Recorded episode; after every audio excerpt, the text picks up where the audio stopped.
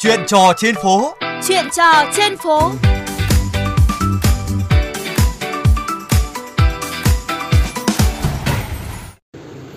À, các bạn thân mến, tiệc cưới mà các bạn mơ ước là như thế nào? Với một cặp đôi Hà Thành, tiệc cưới mà họ ấp ủ và thai nghén suốt một năm trời, đó là một buổi lễ hội tụ những tiêu chí có một không hai ờ, như khách đến dự mặc đồng phục, đeo khăn quàng đỏ, hát quốc ca, không có mâm cỗ truyền thống với xôi gà canh bóng mà chỉ có quầy bánh giò, trứng vịt lộn, cháo sườn, quẩy nóng, tàu phớ hay gánh mỏng ngô. Ờ, sân khấu cũng không có bánh kem, hoa hay đèn nến lung linh mà được ờ, trang trí như sân khấu trường tiểu học của những năm đầu thập niên 1990. Để tìm hiểu thêm về câu chuyện thú vị này, ờ, hôm nay tôi sẽ có cuộc trò chuyện với cô dâu của bữa tiệc cưới mang phong cách trường tiểu học bạn Vũ Nguyệt Ánh. À, vâng, xin chào chị Nguyệt Ánh. À, chị có thể cho biết là cái lý do nào mà chị và Đức Lang Quân của mình là đã lựa chọn ờ, cái ý tưởng tổ chức tiệc cưới độc đáo như vậy? Đầu tiên thì mình nghĩ là cái ờ, động lực lớn lao nhất để bọn mình làm ấy, là bọn mình không muốn là cái đám cưới của bọn mình nó đi vào một cái lối mòn của tất cả những cái tiệc cưới là bản thân bọn mình đi dự, đôi khi cũng không cảm thấy vui. Người chủ thì cũng chưa chắc đã vui bởi vì mệt quá, hoặc là cứ phải ờ, chào hỏi, xã giao quá là nhiều. Thì mình nghĩ là đấy là cái động lực đầu tiên và được cái là hai vợ chồng mình đều rất là đồng thuận để tạo ra một cái đám cưới mà nó làm cho hai người thực sự vui và nó ghi một cái dấu ấn cho cả bọn mình lẫn những người tham dự thứ hai là bọn mình lấy ngay cái ý tưởng từ cái việc là bọn mình uh, học cùng nhau từ mẫu giáo đến hết tiểu học. Và năm lớp 4 thì anh ấy đã tỏ tình với mình trước lớp và đấy là một cái kỷ niệm rất là dễ thương.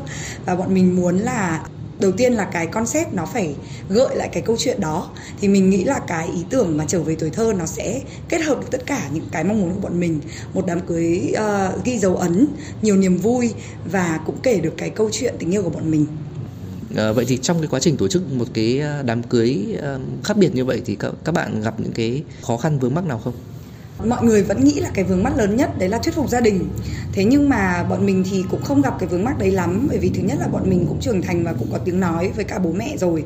Và thứ hai là bọn mình làm riêng cái đám cưới mà truyền thống dành cho các cụ. Nhưng mà ở một cái quy mô rất là nhỏ nhắn và giới hạn trong phạm vi họ hàng và những người trong gia đình thân thiết thôi, thì bọn mình cũng đã tổ chức hoàn thành những cái đấy từ trước xong xuôi rồi. Thế sau đấy thì đến cái buổi tiệc này là của bọn mình và dành riêng cho bọn mình thì bố mẹ cũng hoàn toàn là là ủng hộ. Bọn mình không gặp khó khăn về cái đấy nhưng bọn mình sẽ gặp khó khăn thứ nhất là về cái việc tìm địa điểm. Các nơi thì họ cũng không muốn uh, nhận những cái tiệc mà đặc biệt thì họ sẽ rất mất công phục vụ. Và thứ hai là các món ăn thì họ cũng muốn là họ trực tiếp cung cấp. Thế thì nếu mà bọn mình mang đồ từ ngoài vào thì họ không đồng ý.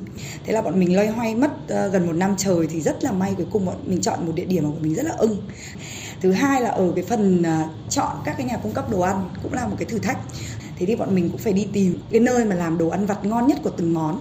Có những cái món mà đôi khi cũng không cần ngon như là kẹo bông hay là kẹo mạch nha hay là bỏng chẳng hạn, nhưng mà nó lại cần phải ra được cái chất ví dụ như cái gánh bỏng thì bọn mình phải tìm một cái cô mà có quang gánh cơ. Thì bọn mình tìm được một cô có quang gánh cũng là khó và thuyết phục được cô ấy đến tham dự.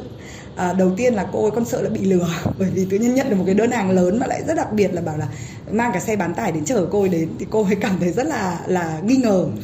Sau khi bọn mình đã chọn được địa điểm hay là chọn được nhà cung cấp đồ ăn ý, thì cái phần khách mời bọn mình rất đau đầu may mà hai đứa đều thống nhất được với nhau một cái cách mời đấy là uh, tạo một cái form xác nhận tham dự và post lên mạng xã hội.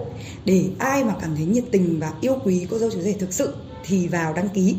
Và cũng vấp phải rất là nhiều ý kiến trái chiều và những cái phản ứng thậm chí là khá là gay gắt thế thì nói chung là bọn mình cũng phải đấu tranh rất là nhiều để kiên định về cái việc đó. Và bọn mình nghĩ là nếu như mình vẫn đi theo cái lối mòn truyền thống thì chưa chắc mình đã có một cái đám cưới như cái mong muốn của mình là chắt lọc với những cái 10 người mà thực sự hào hứng đến liệu đây có phải là một cái gợi ý nào đó cho các ờ, cặp đôi trẻ mà họ đang băn khoăn về ý tưởng cho lễ cưới của mình?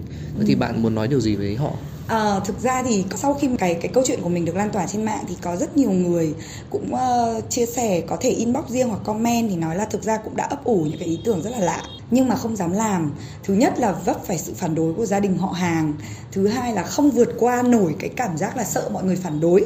Không phải ai người ta cũng cảm thấy là thoải mái khi mà trước ngày vui mà cứ gặp phải rất là nhiều những cái ý kiến phản đối như vậy. Thế thì mình nghĩ là đầu tiên quan trọng là các bạn cảm thấy các bạn đủ muốn thì các bạn sẽ làm được.